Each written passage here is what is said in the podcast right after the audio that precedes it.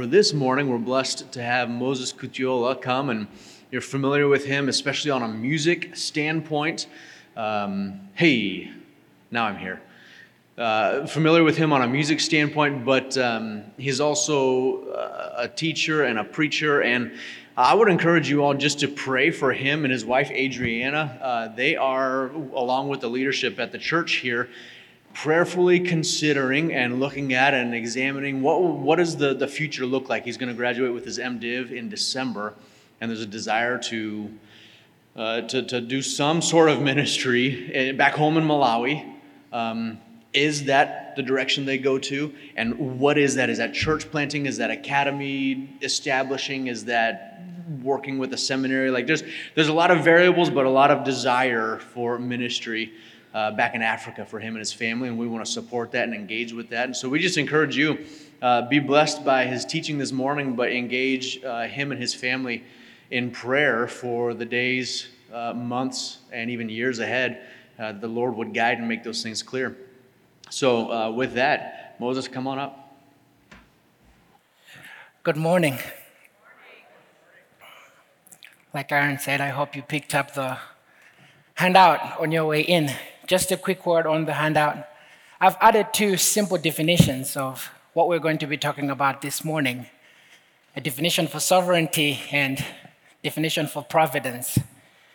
If you notice in the title, I've titled the lesson today, The Place of Prayer in God's Sovereign Providence. I've kind of bring those two terms together because most of the times I feel like when we think about providence, we're talking about God's purpose or how He aligns events in the world to achieve a specific goal. And then when we think of sovereignty, we just focus on, well, His control or His right to do as He pleases with His creation. We don't necessarily attach purpose to that. But I want us to think of both of those as we consider prayer this morning. So let's jump in. I feel prayer is one of the soft spots of a believer. I mean, at, at, least it is mine because no matter how much I pray, I feel convicted every single time I hear someone on prayer because I feel like there is always, I don't pray enough, and most of the times it's true. It's been my experience that every time I hear someone on prayer, there is always an aspect that hits me that I feel I don't do well enough and could use some work. If you would say, I think I'm good on prayer, I would ask you, how many people have you told this past week that you're going to be pray, praying for them, but you haven't necessarily done so? It's so easy for us to say, well, brother, I'll be praying for you. When just a way of ending a conversation when a brother has, you know, shared their struggles with you. And we just don't want to say, I hope it goes well, because that doesn't sound Christian, right? You say, I'll be praying for you. The effect then is that when we say we're going to pray, in essence, we're just saying we're hoping it's going to go well, and we don't really do anything about it. Well, but that is not my goal this morning. My focus is not whether we pray or not or how much we pray. Rather, I want us to spend some time to consider how we pray. My goal this morning is to help us think rightly about prayer and where it fits in God's sovereign providence. You know, many times we view God as a vending machine where you just go push a couple buttons and get what you want and you walk away. In our case, you just go before God, say a couple right words, you get exactly what you want. Life is good, and you walk away. But that is not the case. My, curse, my, my case this morning is to help us think rightly about prayer because we are communicating with the sovereign God who has planned everything from beginning to end, and we should learn to pray to see that plan unfold in our lives. Isaiah 46:10. Isaiah says, I, the Lord, declare the end from the beginning and from ancient times, things not yet done, saying, My counsel shall stand, and I'll accomplish all my purpose. And my desire is that we respond humbly like Job in Job 42 2. I know that you can do all things and that no purpose of yours can be thwarted. See, God, in His sovereign providence, has already determined every step of my life, and my role as a believer is to pray for my heart to align with that ordained plan of God, praying according to His will for my life, and living in obedience to that will for my life. That reality then leads us to acknowledge the fact that our prayers are not necessarily for God to act. Rather, our prayers are for our hearts to be prepared for God's will to be realized.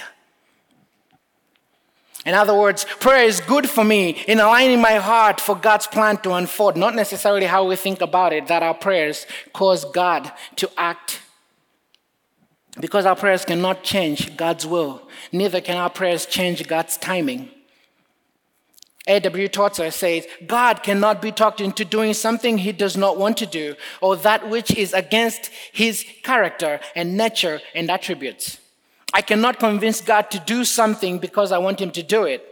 I'm not in a position, nor is anyone else, to negotiate with God on my terms yet.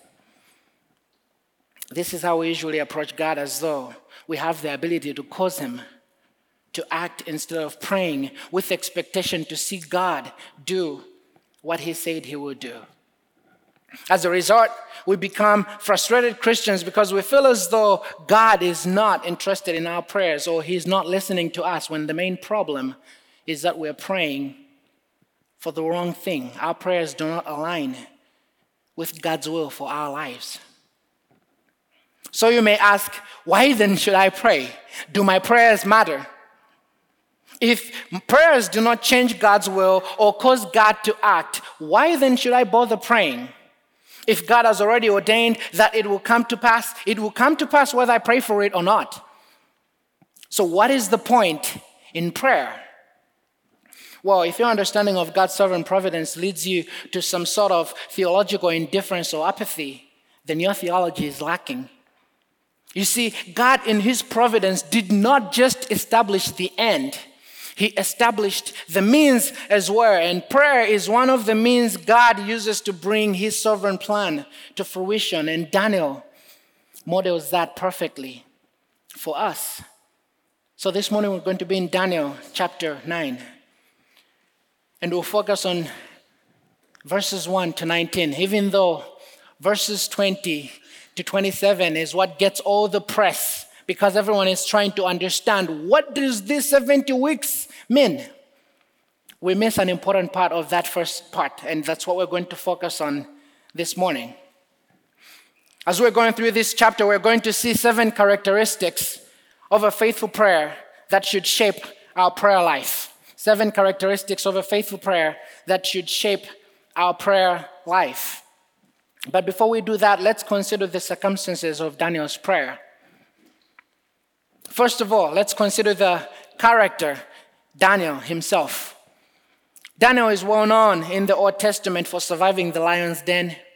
Him and his three friends, Shadrach, Meshach, and Abednego, who survived the fiery furnace for disobeying the king's command to bow down to the golden image he had erected, were among the young men who were taken into captive by Nebuchadnezzar. Whether they were taken in the first, the second, or the third wave is something commentators still argue about.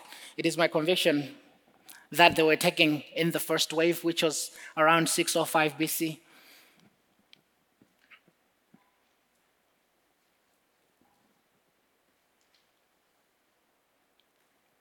But we know that they were about the age of 15 when they were taken into captive, captivity. They were young men, yet these young men were known for their uncompromising character throughout the exile period. As of Daniel himself, he was ex- an exceptional man with the ability to interpret dreams, and he had seen visions with their fulfillment ranging from his time all the way to the end times. In fact, in the previous chapter, in chapter 8, he had just seen a vision that caused him great distress and made him sick. He says that in verse 27 of chapter 8. And I, Daniel, was over And I, Daniel, was overcome and lay sick for some days. Then I rose and went about king's business, but I was shocked by the vision and did not understand it. Then we come to chapter 9. It had been about 12 years from the vision in chapter 8. And the first verse is going to help us just establish the historical context for this chapter. So read with me verse 1 of Daniel chapter 9. In the first year of Darius, the son of Ahasuerus, the, eh, by descent a Mede, who was made king over the realm of the Chaldeans. As in the other chapters of the book, chapter 9 starts with a dot formula or chronological notice to help us with the timeline.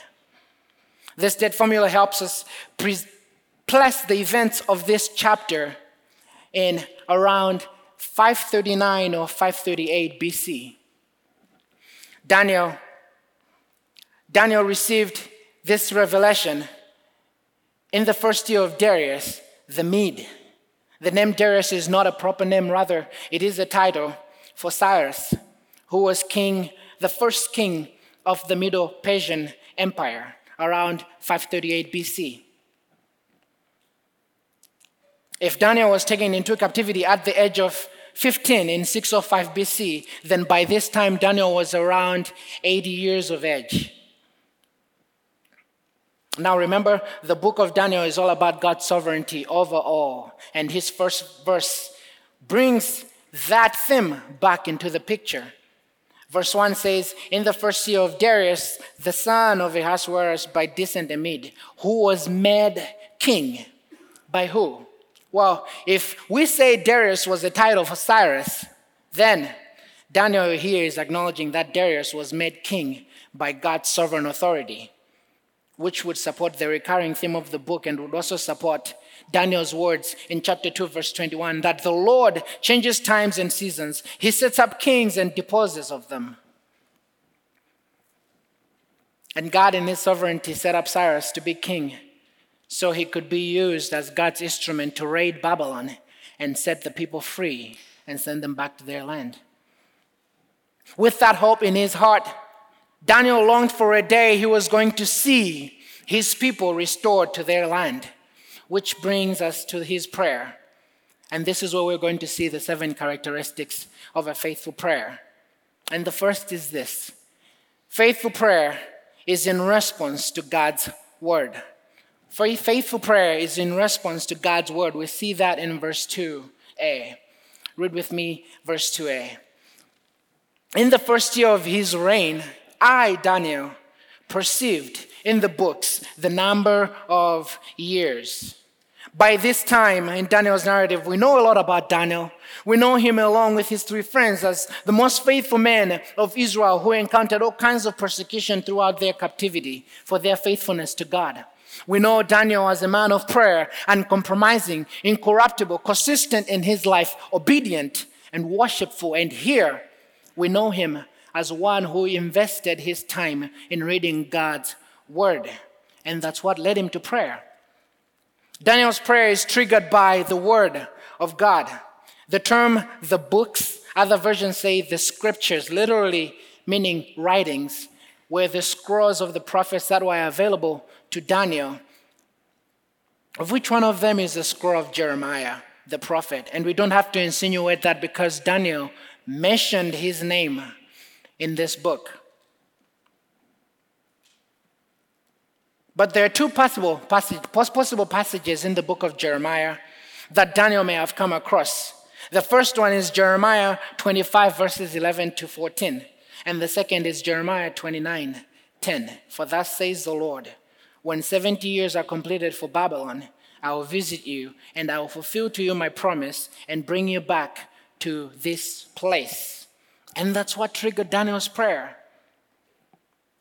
See, we do not know how to pray, let alone what to pray for, unless we have come in contact with God's word.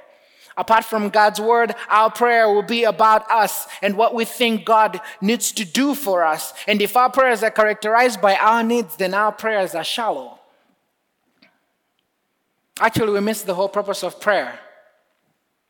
Piper writes If we don't form the habit of praying the scriptures, our prayers will almost certainly degenerate into vain repetitions that eventually revolve entirely around our immediate private concerns rather than God's larger purposes. End of quote. You want to understand how self absorbed you are? Then watch your prayer apart from the Word of God. We need God's word to be at the center of our prayers, dictating how we pray and what we should be praying for. Isaiah 55 11 says, So shall my word that so shall my word be that goes out from my mouth. It shall not return to me empty, but it shall accomplish that which I purpose and shall succeed in the thing which I sent it. See, scripture is not static. Scripture always calls for a response from those who hear it. After the people of Israel heard Ezra read from, read from the law of God in Nehemiah chapter 8, what did they say? Amen, amen. Meaning, let it be, let it be so. And that's how we're supposed to respond whenever we've come in contact with God's word. When the word speaks of God, we should long to be with him. When it speaks of His holiness, we should seek to be like Him and live holy lives, for Scripture says, Be holy, for I am holy. When it speaks of sin, we should seek to confess it and repent of it and turn away from it. When it speaks of judgment, we should long to avoid it by putting our trust in Christ. When it speaks of hell, we should pray for the lost souls. When it speaks of His coming, we should long for it. That brings to mind John in John in Revelation chapter 22, verse 20. He had spent 21 chapters detailing all that will come to pass until the ultimate return of Christ. He had seen it all. Yet when Jesus says, Behold, I come quickly, how does he respond? Amen. Even so, come quickly, Lord Jesus. You may wonder and say, John, that is superfluous, unnecessarily redundant. He just said he's coming. What are you praying for? Well, John understood that he had to align his heart with God's will. In saying, even so, come quickly, Lord Jesus, John was identifying himself with God's sovereign plan. And we're going to see Daniel doing the same thing. His prayer was in response to God's word. But there is a second characteristic faithful prayer is dependent on God's will. Faithful prayer is dependent on God's will. Read with me again, verse 2. In the first year of his reign, I, Daniel, perceived in the books the number of years that, according to the word of the Lord to Jeremiah the prophet, must pass before the end of the desolations of Jerusalem, namely 70 years. Daniel says he understood, he understood by the books the number of years that must come to pass before the end of the desolations of Jerusalem. Like I said earlier, there are two possibilities, or there are two possible passages from the book of Jeremiah. Then the scroll did not have chapters and verses the way our Bibles are. But for us, it's chapter 25, verse 1, 11 to 14. And this is what Daniel had come across. And this whole land shall be desolation and an astonishment. And these nations or these people shall serve the king of Babylon 70 years. Then it will come to pass when 70 years are completed that I will punish the king of Babylon and that nation, the land of the Chaldeans, for their iniquity, says the Lord. And I will make it a perpetual desolation so I'll bring on that land all my words which I have pronounced against it, all that is written in the book which Jeremiah has prophesied concerning all the nations. For many nations and great kings shall be served by them also, and I'll repay them according to their deeds and according to the works of their own hands. Thus, Daniel understood both the length of the captivity and how the Lord, in his sovereign providence, was going to bring it to an end. However, in reading the scroll further, he came across another passage. Chapter 29, verse 10. For thus says the Lord, when 70 years are completed for Babylon, I will visit you. I will fulfill to you my promise and bring you back to this place. For I know the plans I have for you, declares the Lord plans for warfare and not for evil, and so forth.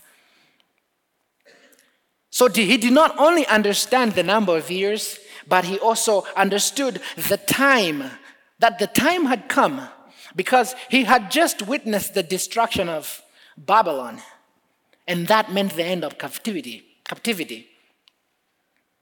He had just seen the destruction of Babylon by Silas, and by Cyrus rather. He had just conquered Babylon. And if God had promised the destruction of Babylon, which he had just witnessed, then the restoration of his people, which he had promised, was imminent. He understood this was God's will according to his word, and he prayed to see that will being done. See, that should be our primary concern when we approach God in prayer to see his will being done in our lives, to see his will being done in our church. Jesus, when he taught his disciples to pray, he gave them a model of prayer that started off with a concern for God's will to be done on earth as it is in heaven. God's will is supposed to be our primary concern in life. Daniel understood this very well, and he prayed to see that will being done. On one hand, he could see the certainty of divine sovereign purpose, and on the other hand, he felt the necessity of prayer. And it is a difficult tension to hold. The temptation when you know that God would do something is just to sit back and wait for Him to do it. But this is not what Daniel models for us. He understood God's sovereign plan did not preclude the necessity of prayer, rather, it incited it. As MacArthur puts it, if your understanding of God's providence leads you into some kind of complacency, then you don't understand how God works.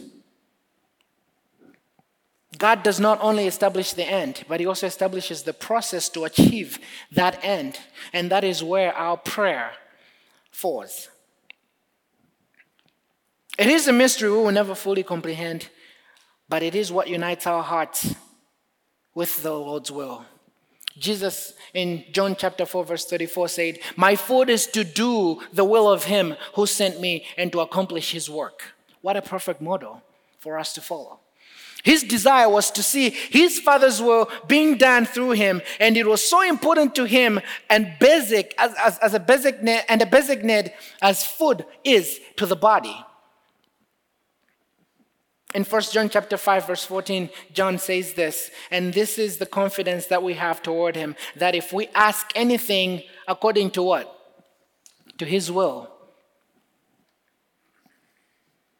he hears us. When we pray, we pray within the framework of God's will to see that will unfold in our lives. Once Daniel knew God's will, Having drawn it out of God's word, he knew exactly what to pray for.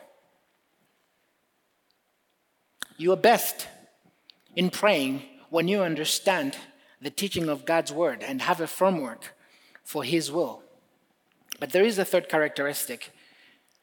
Faithful prayer is marked with fervency and self denial. Faithful prayer is marked with fervency and self denial. Read with me verse 3. Then I turned my face to the Lord God, seeking him by prayer and pleas for mercy, with fasting and sackcloth and ashes. Here is one who is committed to prayer. He prayed fervently to the Lord with a heart that was determined and sincere. The phrase I turned literally means I gave my face to, or I gave all my attention to God which is indicative of one who is determined to look to God in prayer until the Lord gives an answer. And the word Lord Daniel uses here is Adonai. God, who is the owner and ruler or sovereign. Meaning, Daniel was appealing to the owner of the universe who was not only able to hear his prayer, but also has the power to direct the affairs of world history to answer his prayer.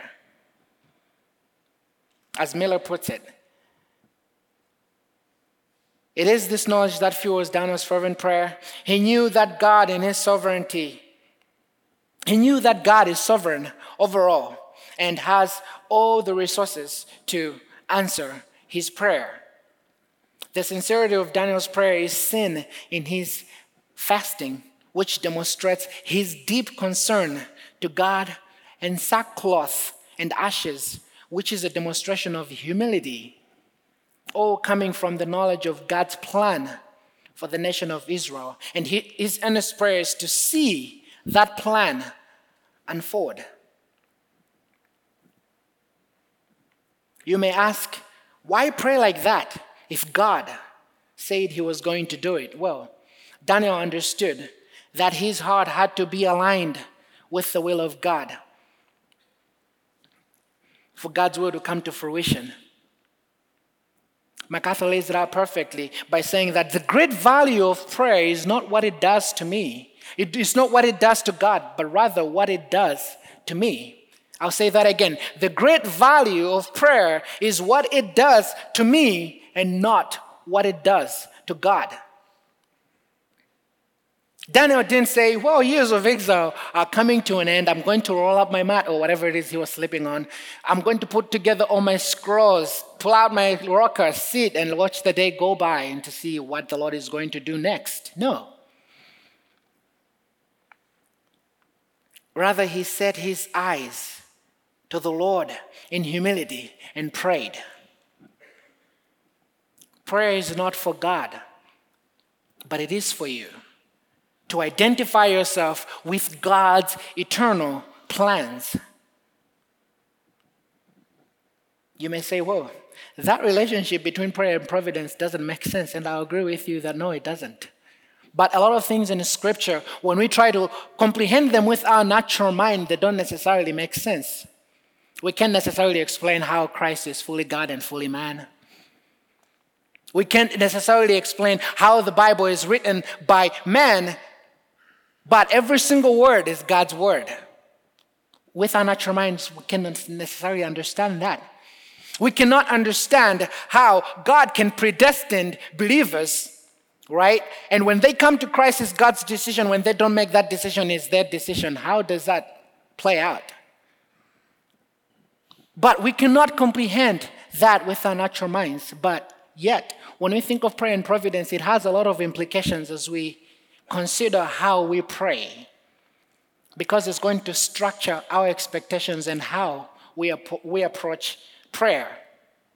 True prayer comes from a heart that is committed to self denial, a heart that is burdened and broken, not for selfish ambition, but for a desire to see God's will being done. Fervency is demonstrated in the prayer of our Lord Jesus Christ when he was praying in the garden, Luke 24, verse 44. He prayed with a burdened heart to a point that his sweat became like drops of blood falling down to the ground. Even though he knew that God was going to come out victorious, even though he knew that the very cross, the very cross he was going to be hang on was going to be the very means God was going to put to defeat the power of sin and the power of death, Christ identified with the will of God and he prayed with fervency.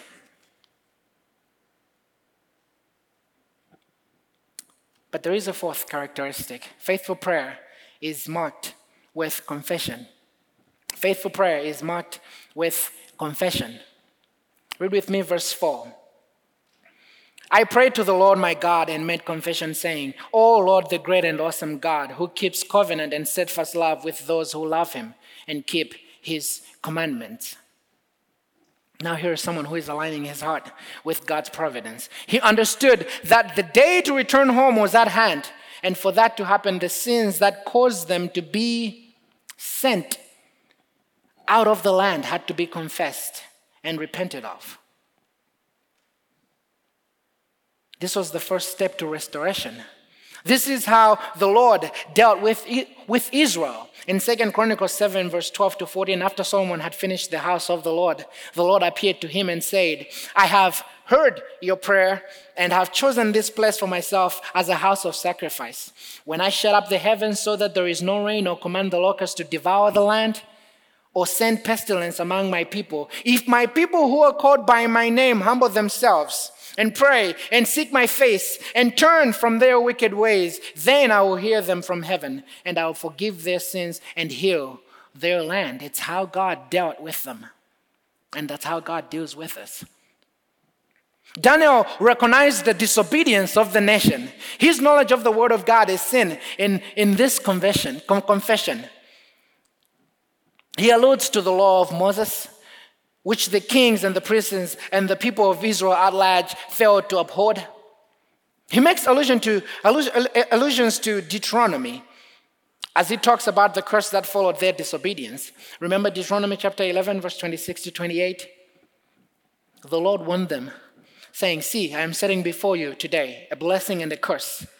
The blessing if you obey the commandments of the Lord your God, which I command you today.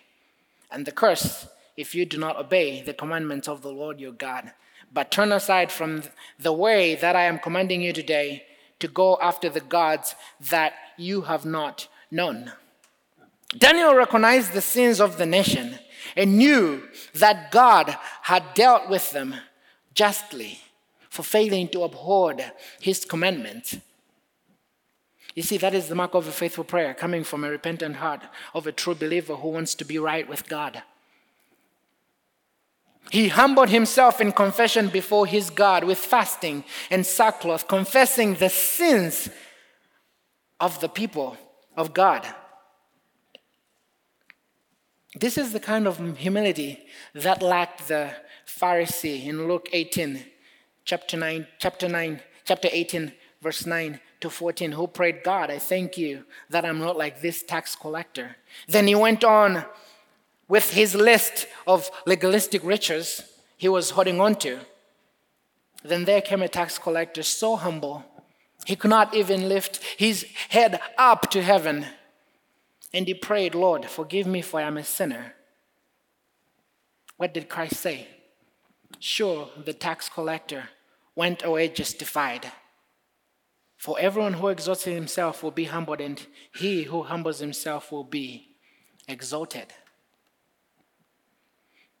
See, true prayer is marked with, is marked with confession. It is not full of things you think you're doing well. Rather, it is a humble acknowledgement of your sins before the divine sovereign and a desire to be cleansed of them. And we see this in Daniel's prayer. A faithful prayer is in response to God's word, dependent on God's will, marked with fervency and self denial, and strengthened by confession. But there is a fifth. Fifth characteristic faithful prayer identifies with God's people. Faithful prayer identifies with God's people. And we're going to see that all from verse 5 all the way through verse 14 throughout the whole confession. Notice the plural nouns that Daniel, the plural pronouns rather, that Daniel uses in his prayer. In verse 5, we have sinned and done wrong and acted wickedly and rebelled against turning aside from your commandments and rules. Verse 6 We have not listened to your servants and prophets who spoke in your name to our kings, our princes, and our fathers, and to all the people of the land. Verse 8 To us, O Lord, belong open shame, and to our kings, to our princes, and to our fathers, because we have sinned against you verse 9 through 10 we have rebelled against him and have not obeyed the voice of the Lord our God by walking in his laws, which he set before us by his servants, the prophets. Verse 11 Oh, Israel has transgressed your law and turned aside, refusing to obey your voice. And the curse and oath that are written in the law of Moses, the servant of God, have been poured out upon us because we have sinned against him. Verse 13 As it is written in the law of Moses, all this calamity has come upon us, yet we have not entreated the favor of the Lord our God, turning from our iniquities and gaining insight by your truth. Verse 14 Therefore, the Lord has kept ready the calamity and has brought it upon us. The Lord our God is righteous in all the works that he does. And we have not obeyed his voice. Here is someone who is who has taken the burden of the sins of the whole nation and present them before God as though they were his own. We know Daniel as an uncompromising, faithful, committed to God, above reproach, someone whose example is to be emulated. Yet, when it came to confessing, he did not set himself aside and shove the blame on everyone else but himself. He identified with the people of God in his confession, confessing of their obedience, and though as though it was his own. And this is not to say that Daniel was perfect, for we know that there is only one who is perfect and walked through his life or earthly ministry without breaking a single law, and that is Christ our Lord, who is in heaven now interceding for us. But in your prayers, do you identify yourself with the people of God?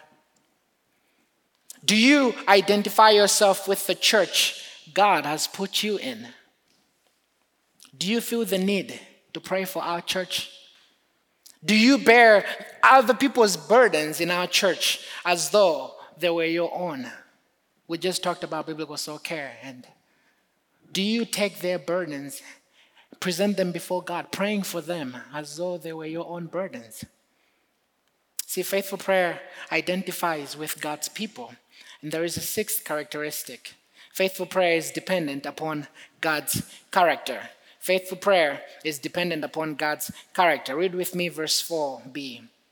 O Lord, the great and awesome God who keeps covenant and steadfast love with those who love him and keep his commandments. This is the main element of the prayer that we must understand as believers as we think of providence. Our prayers are not answered depending on the time we spend praying or using fancy, complicated words. But the answer to our prayer is entirely dependent on God, who He is, His character. And this is exactly what Daniel did. First, he reminded himself that God is one who keeps his covenant in verse 4. He should act upon his word because he is a God who keeps his covenant. he had spoken through his servant Jeremiah and promised that, you know, I'm going to come to your rescue after 70 years. And Daniel's plea was simple God, do what you said you're going to do. Not because Daniel wanted it. Not only that, but he also reminds himself of he also reminds himself that God is righteous, and we see that in verse 7. And his reminder of God's righteousness led him to confessing the sins of the nation, knowing that the way they lived was contrary to the law they were given.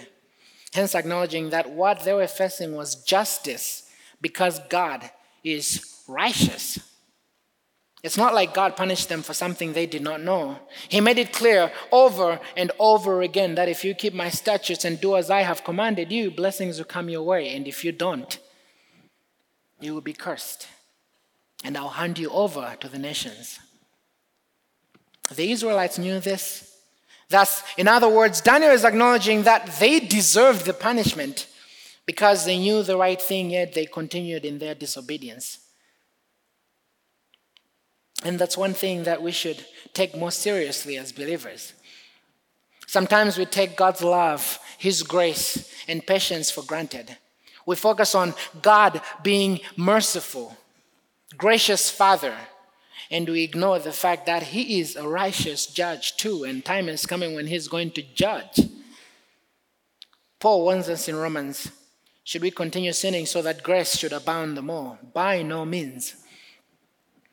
And as much as God loves us, He loves His righteousness more, or His holiness more which is why he didn't overlook our sin, but came down, dying, carrying our iniquity to the cross, and he was hanged on our behalf. That's how serious God is with his holiness.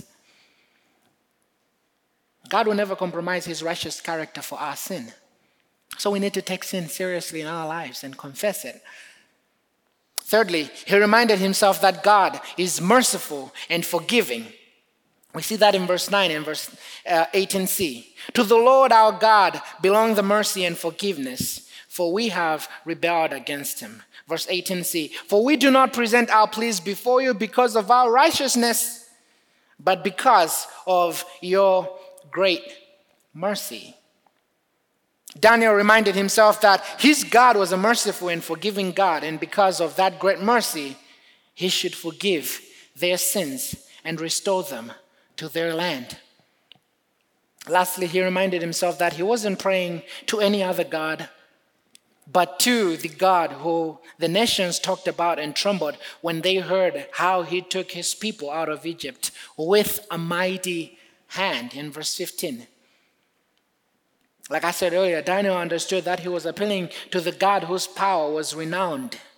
That he knew for certain he was not only able to hear his prayer, but also has the power to direct the affairs of world history to answer his prayer. And his reference to the, to the Exodus narrative just shows Daniel's extent of hope. God had miraculously and victoriously rescued his people from Egypt, and Daniel wanted to witness God do that again with his people in Babylon. Therefore, Daniel's heartfelt prayer was dependent on God's character. God, you've done this. I've read it, I know it. It's my prayer that you do it again because it's what's consistent with your character. Are your prayers dependent on God's character? And then there is the last one, the seventh. Faithful prayer is offered for God's glory, and we see that in verses 16 to 19. Faithful prayer is offered for God's glory. Read with me verse 16 all the way down to 19. Oh Lord, according to all your righteous acts, let your anger and your wrath turn away from your city, Jerusalem, your holy hill, because for our sins and for the iniquities of our fathers. Jerusalem and your people have become a byword among all who are around us. Now, therefore, O our, Lord, our God, listen to the prayer of your servant and to the pleas for mercy, and for your own sake, O Lord, make your face to shine upon your sanctuary, which is desolate. O my God, incline your ear, your ear and hear. Open your eyes and see our desolations, and the city that is called by your name. For we do not present our pleas before you because of our, of our righteousness, but because of your great mercy. O Lord, hear. O Lord, forgive. O Lord, pay attention and act. Delay not for your own sake, O God, because your city and your people are called by your name. At the very core of Daniel's prayer was not a desire to return home. It was not just a desire to return home, but a desire to see God glorified because these people who were afflicted in exile were called by whose name? God's name. After coming in contact with the revelation, it would be easy to say, Lord, you said you were going to do it, now do it and get us out of here, for we have suffered the full term of the punishment. But that was not Daniel's disposition. He implored with God to act according to his righteous character. He implored with God to act because the devout, the, the devout city of Jerusalem was God's city, his holy hill. He implored with God to act because Israel was his people and had become a byword, which meant that the nations looked down on their God as well. Remember how they were known for the Exodus? and how every nation was afraid of them because of their God? Well, now that Israel was being humiliated in exile, guess whose name was on the line? God's name. So Daniel says, Not for us, Lord. No, not for us. But for the sake of your name and for the sake of your glory, restore your people to their land. Daniel's concern was God's reputation because Daniel's concern was God's reputation because of what had become of his people. He had witnessed it all. They were forced to bow down to idols, and they were mocked and asked to sing songs of Yahweh, the songs of Zion. The psalmist captures this for us in Psalm, in Psalm 137, verse 1 to 4. By the waters of Babylon, there we sat down and wept when we remembered Zion. On the willows, there we hang up our lyres. For there, for there our captors required of us songs, and our tormentors mirth, saying, Sing us one of the songs of Zion. And they responded, How shall we sing the Lord's song? In a foreign land. The nations mocked them. What kind of God do you have? What kind of God can even protect you? What kind of God would let a pagan nation take you into captivity? What kind of God would make you a byword among the nations around you? What kind of God would let your city be raided, his temple crushed to the ground? What kind of God would let you become slaves to a pagan nation? Definitely, they thought their idols were mightier than the God of Israel. Thus, Daniel turned to God and said, God, you see what is happening? It's not necessarily our reputation that is on the line here, but your reputation because we are called by your name. So take us back and make us what you want us to be that your name may be glorified among the nations again. That was the gist of Daniel's prayer. He was consumed by a desire to see God glorified again, both among his people and among the nations. Oh my God, he says in verse 18, incline your ear and hear. Open your eyes and see our desolations and the city that is called by your name. For we do not present our pleas before you because of our righteousness, but because of your great mercy. In verse 19, oh Lord, hear. Oh Lord, forgive. Oh Lord, pay attention and act. Delay not for your sake, for your own sake. Oh my God, because your city and your people are called by your name. Daniel's prayer of restoration was so that God may be glorified. Have you prayed that way? For the Lord to revive the church because his church or because your church is called by his name.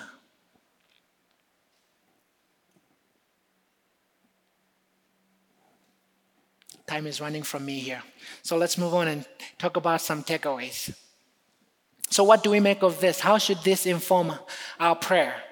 Well, the first one is this make scripture an essential part of your prayer life.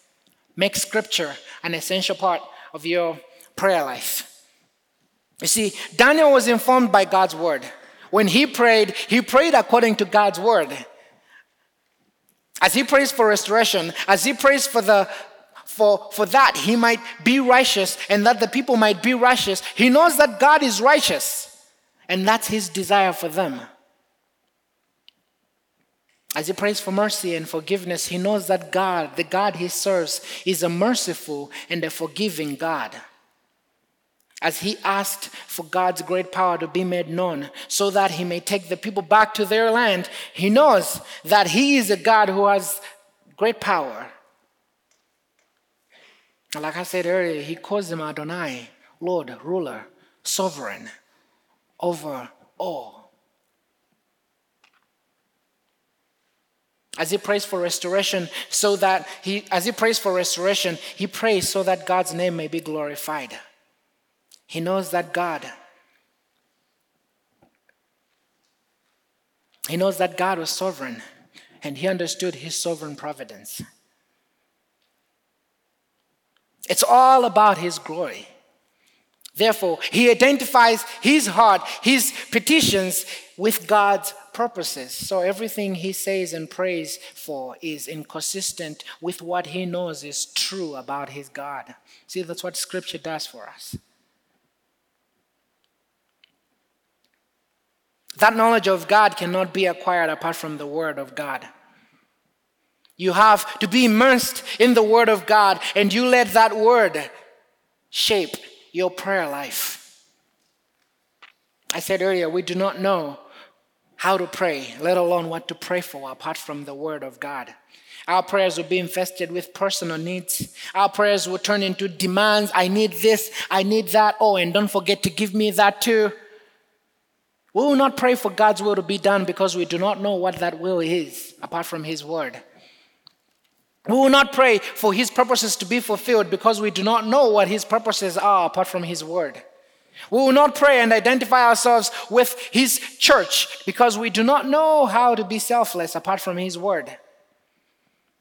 Christ would say, My food is to do the will of Him who sent me and to accomplish His will because He knew the will of the Father and He made that His sole purpose of existence throughout His earthly ministry.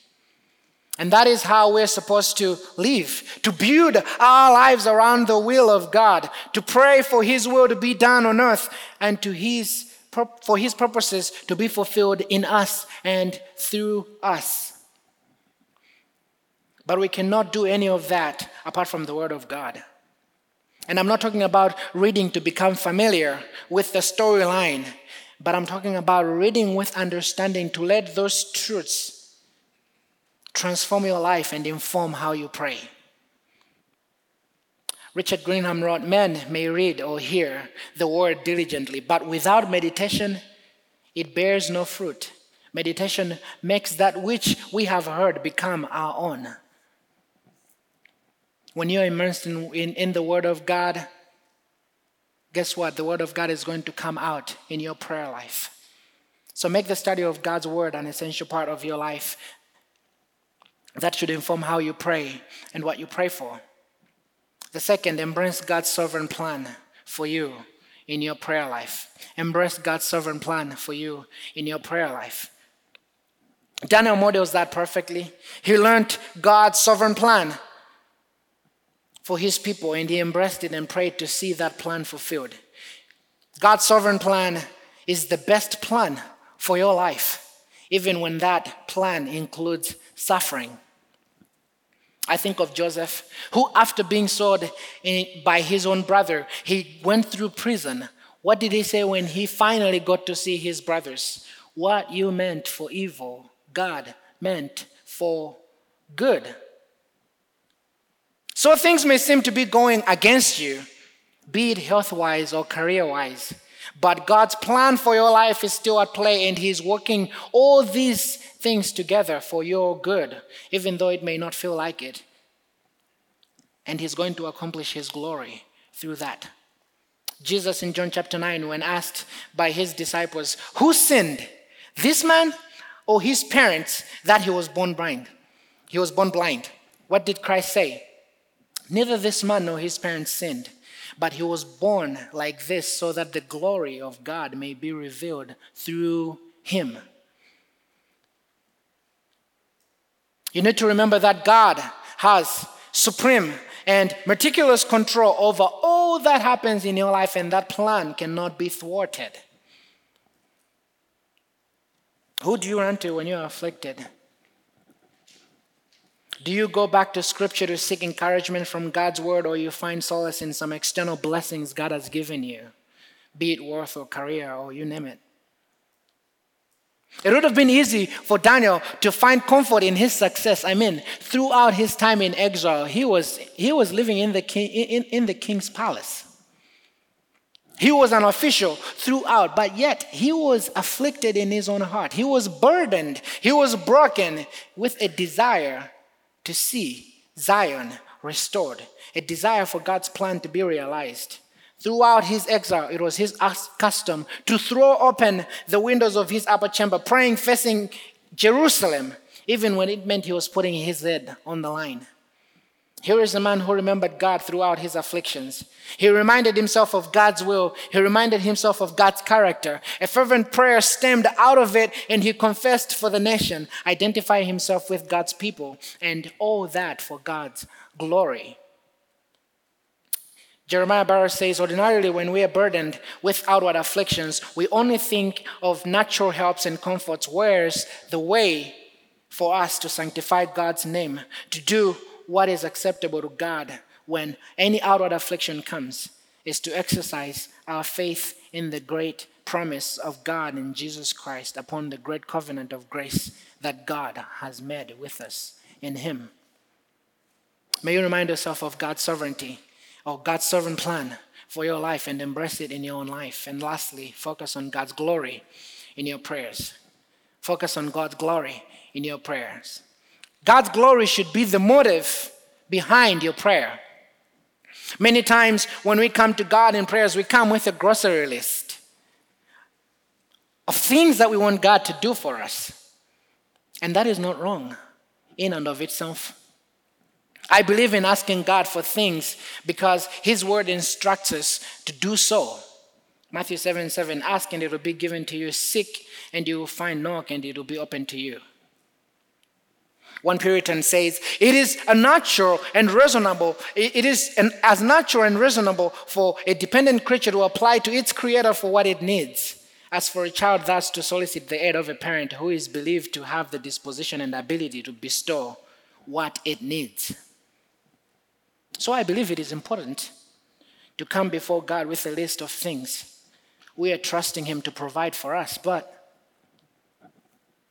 when our prayers are just characterized by a grocery list of things we want God to do for us, then prayer just turns into a means of getting what I want God to do for me. But see, prayer is more than that. Prayer is more than asking God to do things for us. Prayer aligns your heart with God's providential plan for your life, with His will and with His purposes, and to what end? So that he may be glorified in us and through us, through our church. May we not be consumed with desires to see God meet our needs, but we should, above all, be consumed with a desire to see God be glorified, His name being revealed, His name revered and made known through us. As a church, we've made this our mission to magnify God and spread a passion for His glory. May we own this mission, not just corporately as a church, but as individuals as well. And may it be reflected in how we live and how we pray and what we pray for. Let's bow in prayer. Dear God, we thank you for your word. Thank you so much, Lord, for the instruction on how we should pray. So, Lord, we pray that you help us to be men and women of prayer May you cause us to love your word, cause us to love your church, that you may be glorified in us and through us. It is in Christ's name, Lord, we pray. Amen.